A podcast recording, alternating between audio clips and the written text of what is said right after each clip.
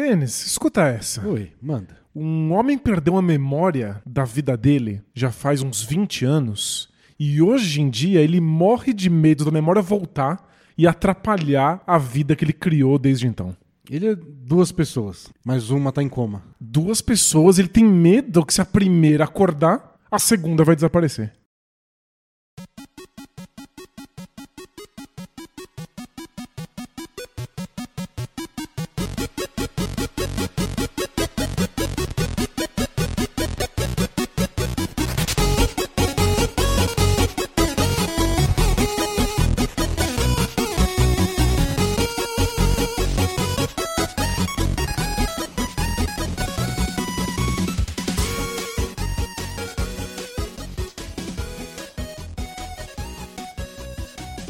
História é a seguinte: esse homem acordou de repente sentado num metrô nos Estados Unidos, indo em direção a Coney Island, e ele se deu conta de que ele não sabia quem ele era, o nome dele, de onde ele estava vindo, para onde ele estava indo. Tudo que ele tinha era uma bermuda, um chinelo no pé, uma camiseta. Ele saiu do metrô, tava um frio desgraçado, chuva. Ele claramente não estava equipado para aquele clima. E aí ele percebeu que ele tinha uma mochila nas costas. Nossa, eu assistiria muito esse filme. Muito, né? E então, acho que já vale a pena eu dizer que existe esse filme. Essa é uma história muito interessante que acabou virando um documentário chamado Unknown White Male O Homem Branco Desconhecido. Porque foi assim que ele se apresentou na delegacia. Quando ele abriu essa mochila e viu que não tinha nenhum documento, ele não sabia o que fazer ele foi numa delegacia e aí ele foi registrado como homem branco desconhecido. A mochila dele tinha dois molhos de chave, que ele não sabia de onde eram, um frasquinho com um líquido, que ele também não sabia Eu do que se tratava. pavor de tocar nele. Se fosse, sei lá, um escape room, talvez É. você beba o líquido e ele resolva alguma questão, né? Mas ele não sabia do que se tratava. Tinha um mapa de Nova York e um livro de frases em espanhol. Tá bom, eu, eu mudo minha observação de eu assistiria esse filme pra eu jogaria esse jogo. É um jogo muito legal, né? Um livro de frases. Sabe, sabe esses livros que você aprende o idioma com frases como eu gostaria de um copo de água, onde está o banheiro? Não, você começa aprendendo coisas de aeroporto. Ah, porque claro. você vai chegar no aeroporto e você pergunta como pega um táxi, onde é o hotel. Era um desses que ele tinha. E aí ele foi pra polícia, explicou a situação, de que ele não lembrava de nada antes de estar num vagão do metrô. E aí o que perceberam dele lá? Que ele tinha sotaque inglês. Então que ele devia ter alguma coisa a ver com a Inglaterra. Já, eu não confio em nada, mas pra mim o cérebro dele pode ter é o Inventado episódio isso. Cérebro Parte 2. É, tem correlações. Perceberam na delegacia que ele era um homem bonito, elegante, é, muito educado. Bem apessoado, como, como dizem. Mas eles não estão acostumados com esse tipo de situação. Em geral, a polícia encontra pessoas desnorteadas, às vezes até com amnésia. O que o documentário comenta é que é, é mais comum do que a gente imagina. Então a polícia às vezes encontra pessoas desnorteadas andando por aí e aí vai descobrir quem elas são. Não é comum a pessoa perceber que está com amnésia e ela ir se apresentar na delegacia.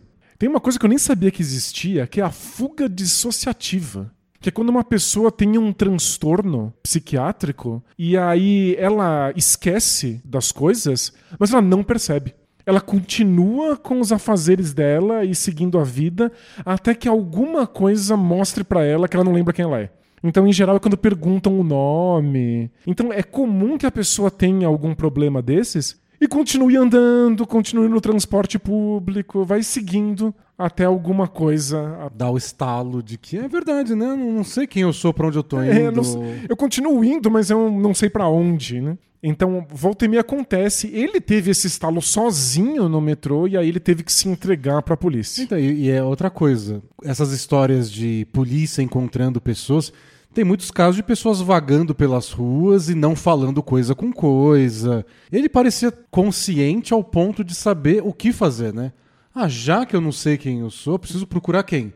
A polícia. Ele tava muito lúcido, é? Conseguiu encontrar a polícia também. E aí a polícia não sabia o que fazer, claro, eh, levaram ele pro hospital. Ele tava com alguns galos na cabeça. Ninguém nunca descobriu, já aviso. Ninguém sabe como esses garotos foram para aí, a gente não sabe o que aconteceu fisicamente com ele, mas ajudaram ele a conseguir informações do que ele tinha disponível. Então, o líquido que ele tinha num frasquinho descobriram que era um remédio para cachorro. É, ainda bem que eu não tomei. Ainda bem que eu não tomei naquela hora do jogo. Foi uma excelente ideia você deixar o líquido onde estava. E dentro do livro de frases em espanhol, tinha um nome de uma pessoa e um telefone. E aí telefonaram. É, a pessoa não sabia quem poderia ser esse homem que se apresentou aí, não deu falta dele. E aí ele mesmo telefonou, conversou com essa pessoa e a pessoa falou: Ó, oh, a sua voz não me é estranha, mas eu não sei quem você é não, não reconheço você. Não é familiar o bastante, mas já ouvi em algum lugar. Isso, e aí. Não é um familiar, então, provavelmente. Não. E aí isso não resolveu o problema. Não podia combinar de encontrar a pessoa, talvez vendo a cara dela? Ela cuidava do pai, de 90 anos de idade, então ela não aceitou ir até o hospital encontrá-lo. Aí fizeram vários exames, descobriram que esse homem não estava drogado, que a ressonância magnética do cérebro dele foi perfeita, a única coisa esquisita que eles acharam foi um tumor muito pequenininho que provavelmente estava lá desde o nascimento. Então, muitíssimo improvável que esse microtumor que estava lá desde sempre e nunca cresceu tivesse causado qualquer questão de memória. Cada frase que você fala, mais parece que claramente é assim, pensando racionalmente. Ele foi abduzido por alienígenas. Engraçado que ninguém levanta essa hipótese, Denis. Faltou você lá com a sua fé por alienígenas para trazer essa opção. E aí, vários exames mostraram que ele tinha um tipo de amnésia muito específica. É aí que a gente descobre que existem tipos diferentes de amnésia. A memória semântica é a nossa memória do mundo, de como o mundo funciona, das coisas que aconteceram no mundo, de acontecimentos históricos. Esse é um tipo de memória. A outra memória é a procedural é a memória de como fazer coisas. Como a gente escreve, como a gente corre, como a gente nada, todas as nossas habilidades técnicas, digitar num teclado. E tem a memória episódica. A memória episódica são os episódios que aconteceram com a gente. É a memória em que nós participamos. Porque uma coisa é lembrar do mundo, outra coisa é lembrar da gente no mundo. E ele perdeu toda a memória episódica ele não lembra dele. Ah, então se você perguntar eventos históricos, ele lembrava. Ele conhece. Quem ganhou a Copa do Mundo ano passado? Ele lembra dos eventos históricos, ele fica muito chocado de que ele não sabe quem ele é, mas ele consegue listar dezenas de cidades na Austrália.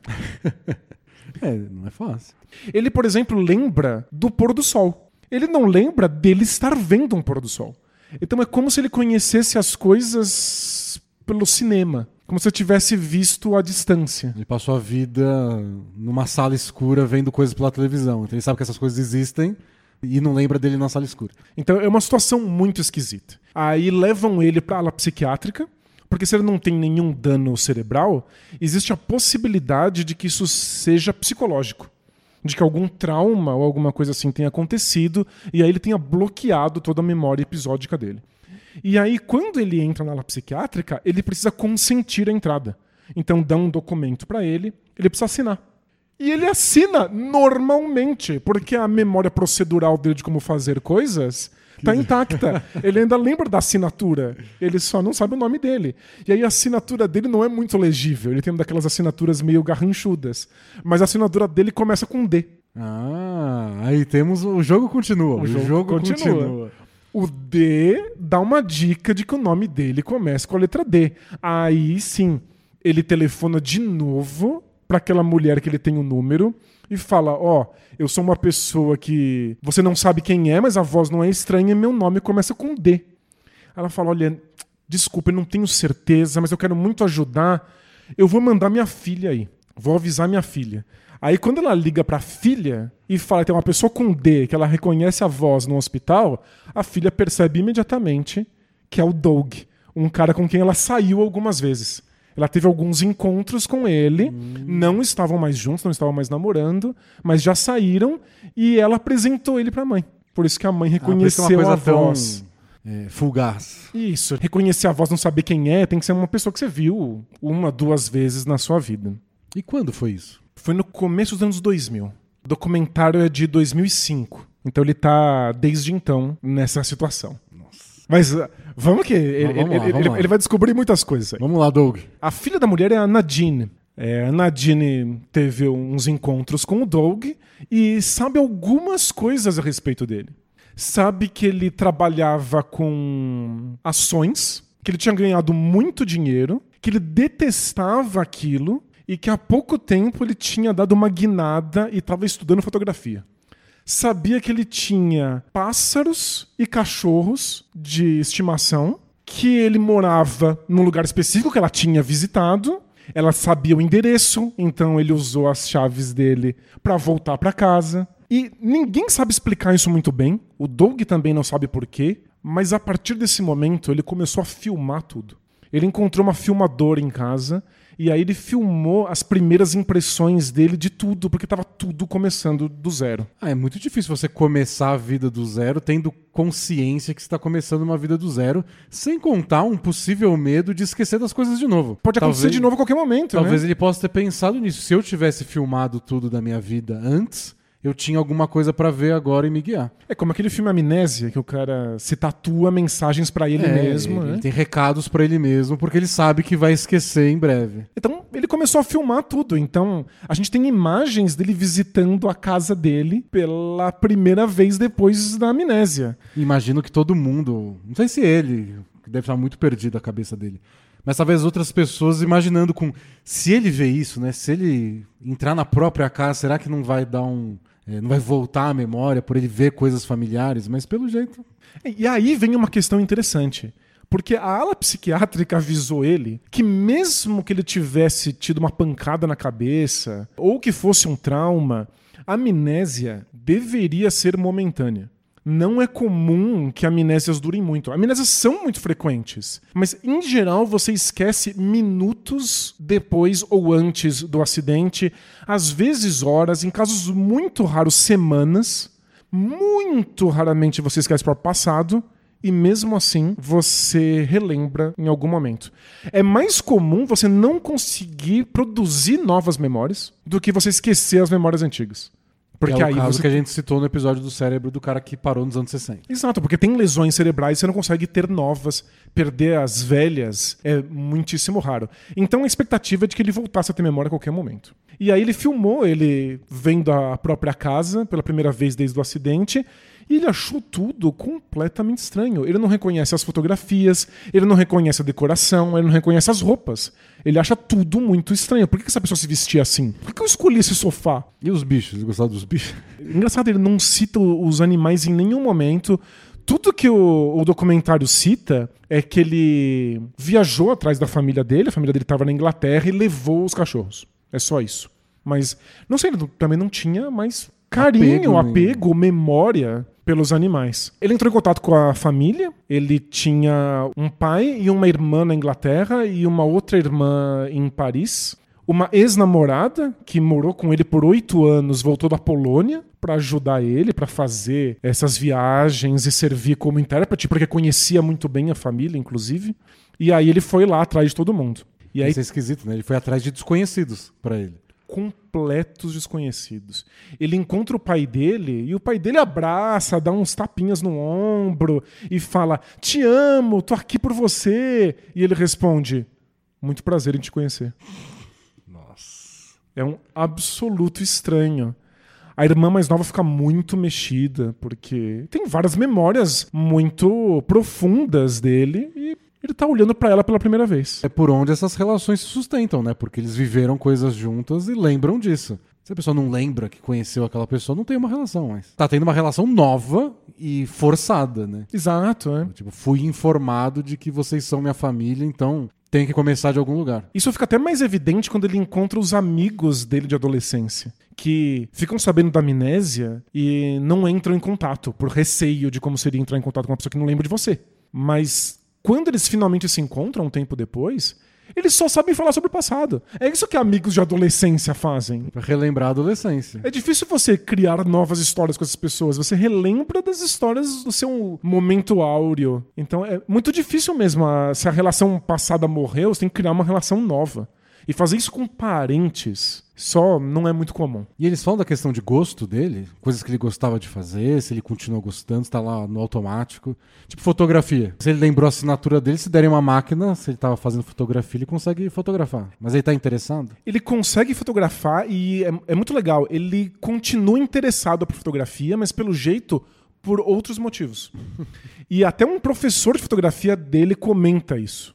Ele já tinha feito dois anos de uma faculdade de fotografia. E quando ele tenta retomar isso, a faculdade fica sabendo do caso, da amnésia, e eles querem garantir que ele tem os conhecimentos técnicos necessários para prosseguir para o terceiro ano. E tem coisas que ele não lembra de ter aprendido. Talvez ele até saiba fazer, mas ele não tem memória dele na De sala. Quando É. aprendeu? Então ele faz um curso intensivo, ele faz dois anos de fotografia em dois meses. Mas tudo bem, porque ele pega instantaneamente, porque ele já sabia. É um revalida dele mesmo. né? Exatamente. Mas o professor comenta isso, que ele era um fotógrafo técnico, ele tinha técnica antes do, do acidente, mas que ele tinha retratos que eram ideologicamente problemáticos. Seja Mas lá seja o que lá isso quer dizer. E que os retratos novos que ele passou a tirar eram totalmente diferentes. Eram umas fotos introspectivas, muito simples, minimalistas, bastante tristes, que eram quase como se as fotos dos outros fossem selfies dele próprio. E ele parecia triste nesses vídeos que ele faz? Ele tá sempre muito angustiado e ele ficou muito mais introspectivo. O pai e a irmã dele, assim que encontraram, perceberam imediatamente que ele era uma pessoa quase arrogante, muito confiante, com respostas muito rápidas, muito ácido, é, muito extrovertido e que ele estava completamente absorto, muito tímido, mas ao mesmo tempo a irmã falou que ele estava muito mais aberto, muito mais emotivo, mas também menos divertido. Levanta uma questão interessante aqui, né? Do o que é a sua personalidade. É Se você esquecesse das suas Do que você já fez? o quanto disso influenciaria em como você se comporta. E acho que a confiança dele veio como resposta a coisas que ele não tem mais. Então ele tá respondendo ao que ele tá sentindo imediatamente. Ele tá sentindo uma angústia. Ele se sente muito sozinho. Ele se sente muito mais confortável perto de desconhecidos, de pessoas que ele nunca viu, do que as pessoas que ele já conhecia de maneira íntima. Porque todos são desconhecidos. Só que quando ele encontra um desconhecido desconhecido mesmo, a relação é de desconhecidos. O desconhecido, que na verdade é a irmã, ela tá olhando pra ele como se fosse alguém que ele não conhece. Deve ser muito incômodo. Parece que ela tá esperando alguma coisa de mim. Ela tá esperando que eu haja de certa forma que eu não sei qual é. Ela tá lembrando talvez de coisas que eu já disse, eu já fiz. Que, que coisas são essas? Deve dar uma vontade de se afastar porque você tá meio perdido lá, né? E a outra pessoa tem muita informação. Conhecer um desconhecido novo, já que eu tô começando tudo do zero, isso é do zero também. É, ele falando, não tem expectativa, né? E engraçado, eu vivi uma coisa parecida. Porque eu convivi com dois irmãos mais velhos quando eu era muito pequeno. Antes dos meus cinco anos de idade, eles eram mais velhos, então eles lembram muito bem desses momentos. E eu não tenho essa memória e parei de conviver com eles quando os meus pais se separaram. Eu só fui encontrar com eles de novo quando eu tinha 25 anos. E eles tinham memórias de mim, muito carinho por mim. E eu não fazia ideia de quem eles eram. Acho que eu nunca falei sobre isso com eles, mas é difícil mesmo. Nem sempre é confortável estar perto de pessoas que têm memórias de você, sendo que você não tem memórias de volta. Você vê o carinho que as pessoas têm e é difícil de entender e muitas vezes difícil de retribuir. Você acaba tendo um carinho ou tentando criar um carinho porque, ó, tá mostrando carinho por mim agora, não por essa história Claro. que você tá dizendo que a gente tem. Você tem que construir do zero. E é engraçado, foi muito mais fácil pra mim construir essa relação com meu irmão mais novo, que eu só conheci aos 25 anos, que não lembrava de mim e eu não lembrava dele. Foi mais fácil. Então acho que é isso que passou o Doug, essa sensação de que as pessoas esperam algo dele. Ele percebeu que talvez fosse melhor se afastar mesmo. Talvez ele precisasse esperar a memória voltar e construir novas relações enquanto isso não acontecia. Mas antes ele foi visitar a irmã mais velha dele em Paris. E aí vem uma coisa muito engraçada. Porque ele sente uma conexão instantânea com ela. Antes deles falarem qualquer coisa. Ele não lembra de ter visto ela, mas ele tem sensações com ela que vêm automaticamente. Nossa. Vamos começar a falar de energia aqui. É, Então, né? é engraçado, alguma coisa ficou, né? Alguma memória ficou. Ele não reconhece, mas ele se sente bem do lado dela. E aí ele consegue conversar com ela sobre o passado. É aí que ele descobre que ele odiava o trabalho, que ele foi pra fotografia e que a mãe dele faleceu. E de que eles eram muito próximos, de que ele era o filho primogênito, o filho favorito, o queridinho, e que ele estava no leito de morte dela quando ela faleceu. Ele não tem a menor lembrança. A menor lembrança. E a partir desse momento, ele começa a ter medo de lembrar. Ele percebe que a versão anterior dele era traumatizada por esse evento. Ele se ressente de não conseguir lembrar das coisas boas da mãe, mas ele começa a ficar aliviado de não ter que lembrar dela falecendo.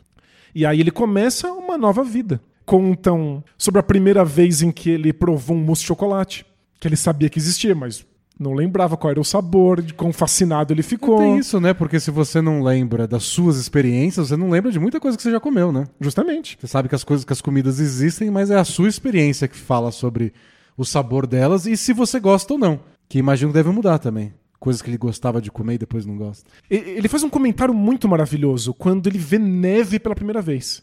Porque ele, claro que ele sabia que neve existia, ele só não lembrava de nunca ter experimentado a neve, né? Todo mundo no Brasil, né? A gente sabe que neve existe. Isso.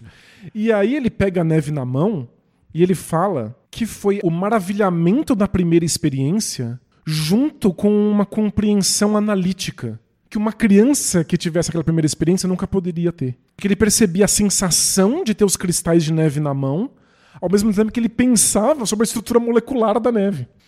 Então, quando ele experimenta mousse de chocolate pela primeira vez, é a primeira vez que ele sente esse gosto. Mas ele já entende o que um mousse é, o que é um doce, ele já consegue comparar com outras coisas. É um outro tipo de primeiras impressões que a gente não consegue nem conceber. Não é exatamente a mesma coisa. Né? Mas aí contam a primeira vez que ele viu o mar de novo, de quão maravilhado ele ficou, de como ele chorou vendo o mar, quão bonito era. Ele nem sabia se ele conseguia nadar, mas ele instintivamente se jogou na água e saiu nadando. Então ele lembrava como nadar. Parece uma coisa meio de ficção científica, como se tivessem criado um androide já adulto. Que já tem Ele programado. foi programado, coisas, né? tipo, ó, isso é neve, isso é mar. Mas como entidade, ele está vivendo aquilo pela primeira vez. Ele conta quando ele chegou em Amigos e falou: Nossa, eu descobri uma banda incrível. Beatles. Não, foi Rolling Stones. Ele ficou encantado por Rolling Stones. Conta a primeira vez que ele ficou chapado de maconha. Coisas que ele já tinha experimentado e que ele experimenta de novo.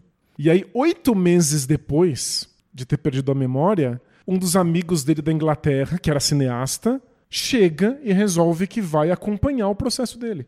Ele já estava se filmando. Aí é, passa a ter uma filmagem externa de um terceiro para acompanhar essa história.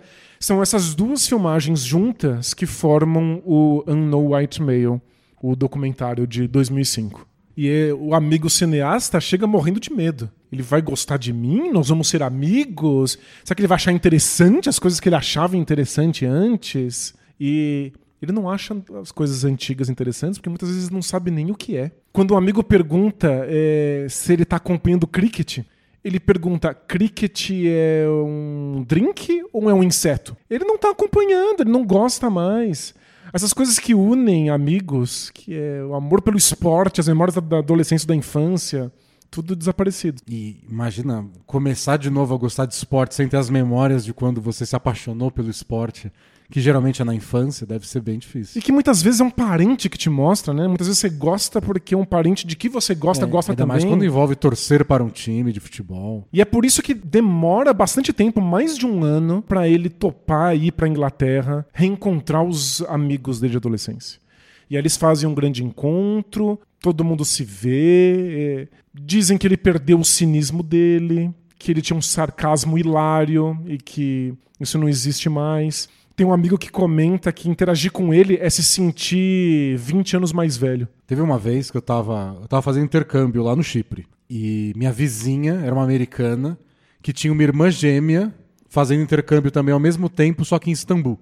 E eu viajei para Istambul. E aí ela falou: encontra lá minha irmã. Ela te mostra a cidade, vai nas festas lá da faculdade com ela, tudo. Falei, ótimo, tem alguém para me apresentar. E é tão esquisito, porque elas são idênticas, daquele tipo que a cara é idêntica, o corpo é igual, se vestem do mesmo jeito, a voz delas era a mesma.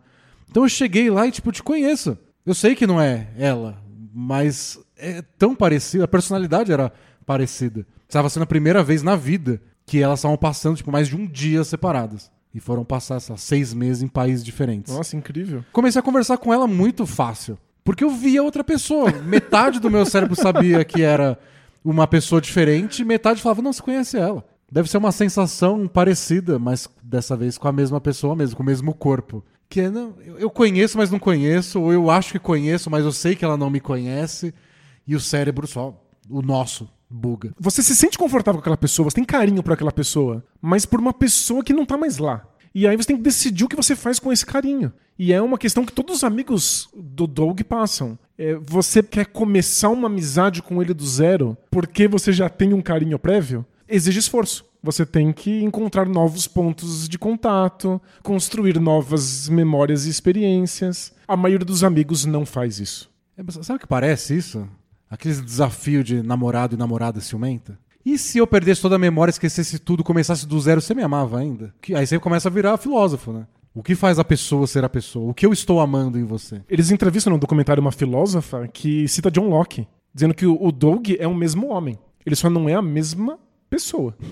Ele é uma pessoa totalmente diferente. E essa questão de namorada ciumenta acaba se concretizando, porque ele acaba tendo pouco contato com a família e com os amigos antigos. Os amigos antigos que ficam têm que construir novos laços e vínculos com ele.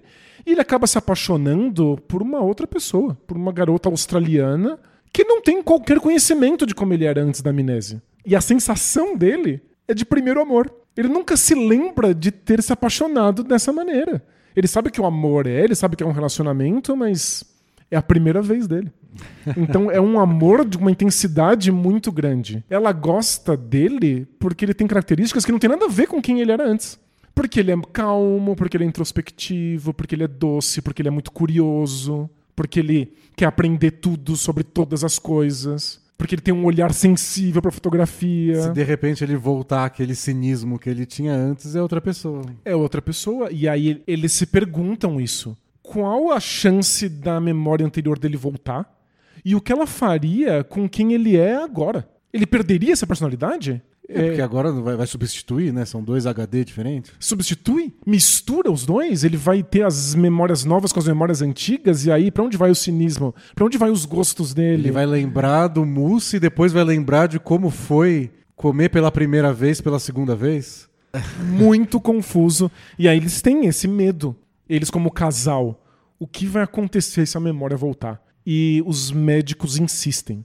A chance da memória dele voltar é de 95%. Nossa. E desde então, ele tá seguindo uma vida nova, né? Ele teve um acidente cerebral. Aquele microtumorzinho que nunca tinha crescido e que estava lá desde a infância, explodiu.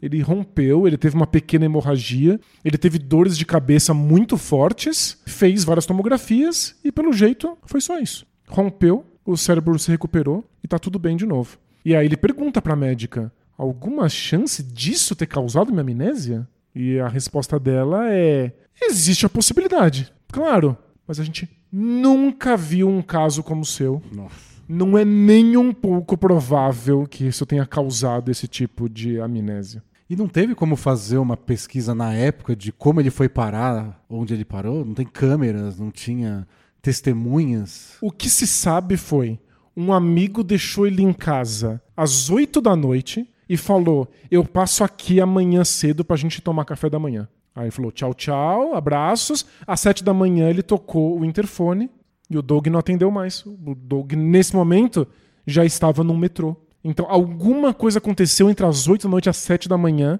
que ninguém nunca conseguiu descobrir.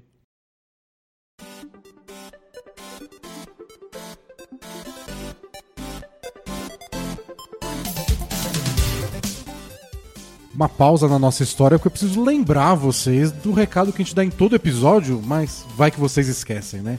A gente tem que lembrar que esse episódio do Escuta S é oferecido a vocês pela KTO. Assim como nossas histórias tentam surpreender vocês, a KTO é um site de apostas com possibilidades surpreendentes e odds impressionantes. De futebol a basquete a política até, a KTO te permite apostar nas principais histórias ao redor do mundo. E como ouvinte do Escuta Essa, você recebe um cupom exclusivo com bônus no seu primeiro depósito. É só usar o cupom ESCUTA20 lá no site e aproveitar. Vamos voltar pra história.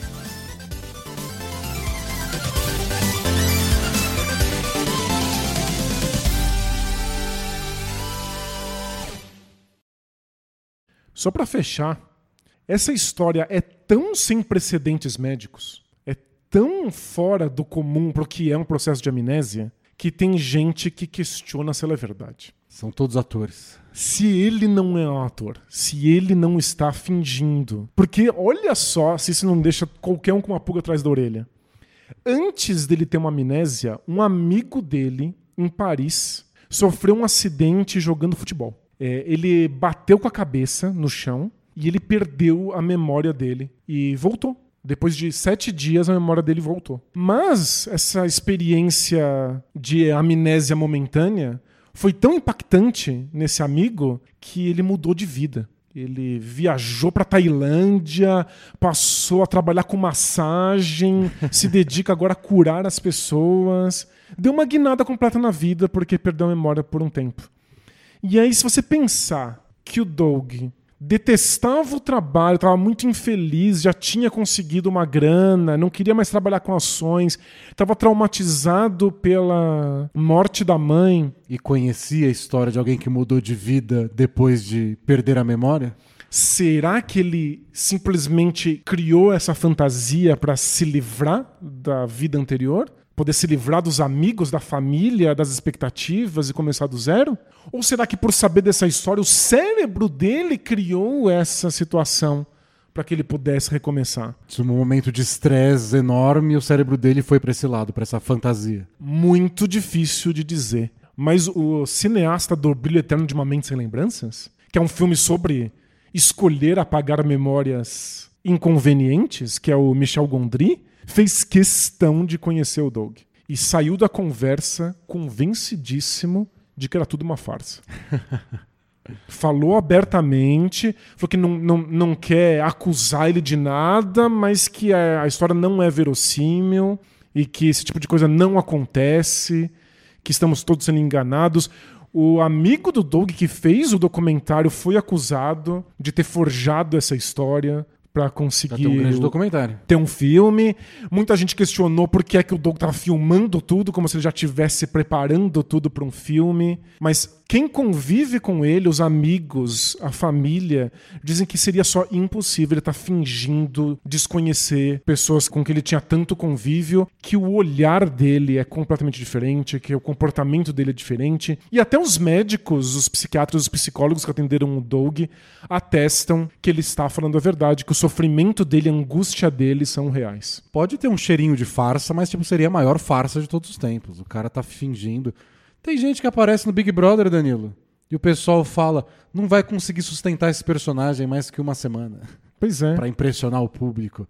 O cara tá fazendo isso com a família há não sei quantos anos. Isso, há 20, 20 anos. anos. é. Mas de toda maneira, ele segue com medo das memórias voltarem, mas ele começou a se interessar pelas memórias antigas. Então já faz um tempo que ele foi atrás das fotografias, dos textos, das cartas de infância, foi visitar os lugares em que ele viveu. Ele sabe que as memórias podem voltar, mas ele está tentando criar uma relação nova dele com essas memórias antigas. Ele tem muita vontade de lembrar da mãe, então foi conhecer histórias sobre a mãe. Ele está tentando construir agora a parte do passado que ele perdeu. Mas se ele lançar um documentário parte 2 com ele recuperando a memória, eu paro de acreditar.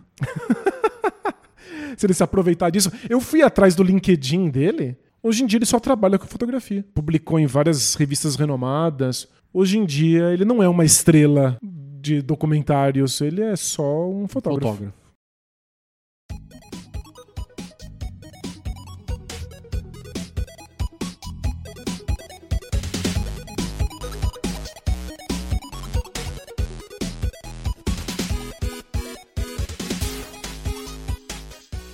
E esse foi mais um episódio do Escuta Essa, podcast semanal em que eu, Denis Botana e o Danilo Silvestre compartilhamos qualquer tipo de história que a gente encontre nesse mundão de meu Deus e que a gente acha interessante e que a gente consiga lembrar depois, claro. Se você ficou com alguma dúvida ou quer saber mais curiosidades sobre o que a gente falou hoje, dá sempre uma olhada na descrição do episódio. A gente coloca lá fontes, links e informações extras sobre o que foi conversado por aqui. E lembre-se que tem episódio novo toda quarta-feira no Spotify ou no seu agregador de podcast favorito. Você também pode escutar direto no nosso site aded.studio barra essa. Lá também tem o feed dos outros podcasts que a gente faz por aqui, como Bola Presa, o Poco Pixel e o Ilha Quadrada. E não se esqueçam dos comentários. Ajuda muito a gente. Você pode deixar o comentário no próprio Spotify ou no nosso e-mail escutaessa@aded.studio. Nessa semana, por exemplo, Luiz Fernando mandou mensagem pra gente no Instagram, mostrando um livro de receitas. Esse é sobre aquele episódio do Umami, vocês lembram? Um livro de receitas que ele achou no armário da mãe, que é da Ginomoto, e por algum motivo tem o Bruce Willis. Então, Bruce Willis, o Umami, é uma realidade, mas ele não pode te fazer mal. Também no Instagram, o Wanderson falou que, esse sobre o último episódio sobre a escravizaura fazendo sucesso na União Soviética, o Wanderson disse que mora em Londres e já saiu com várias russas por lá e elas todas falaram que cresceram assistindo novelas brasileiras. E elas dizem ainda que dava para ouvir o som original de fundo na dublagem, então eles aprendiam várias palavras em português e achavam que a vida era uma novela do Manuel Carlos com todo mundo sendo rico no Leblon. E a Lua mandou mensagem dizendo que está de férias em Floripa com um amigo dela, o Lu, e que todo almoço escutam a gente e que virou um ritual do almoço e que está começando a virar ritual no café da tarde. A gente fica feliz, porém não sei se tem episódio bastante para dar conta de ser um ritual diário em duas refeições. Daqui a pouco vai ter que começar a ouvir episódio repetido ou migrar para o Bola Presa, que já tem 440 episódios Espero que vocês gostem de basquete como gostam das histórias do Escuta S. No Spotify, o Lucas falou que a Escravizaura e o Rodrigues entram num bar. E é, tem semelhanças às histórias de fazer sucesso do outro canto do mundo, mas a do Rodrigues é só mais absurda, né? Seria como se a Escravizaura não tivesse feito sucesso no Brasil, nem mais outro lugar, só na União Soviética, e a Lucélia Santos não soubesse de nada. Aí as histórias vão ser parecidas. Então a do Rodrigues ainda é campeã em termos de absurdo, mas tem as semelhanças aí com a Escravizaura. E o Mansa, ou a Mansa, falou que amou o episódio e que curiosamente estava conversando com a irmã hoje sobre o potencial cultural do Brasil no mundo. Nosso soft power depende das novelas serem exportadas. Então, abaixo as novelas turcas, viva as novelas brasileiras. Por fim, não se esqueçam de nos seguir nas redes sociais. A gente está no Twitter e no Instagram como arroba escuta essa pod. E compartilhem os episódios favoritos de vocês com família, amigos e conhecidos, porque é assim que os podcasts crescem. O Escuta Essa é uma produção da AD&D Studio, parceria entre eu, Denis Botana, o Danilo Silvestre e o Adriano Brandão. Até a próxima e tchau, tchau!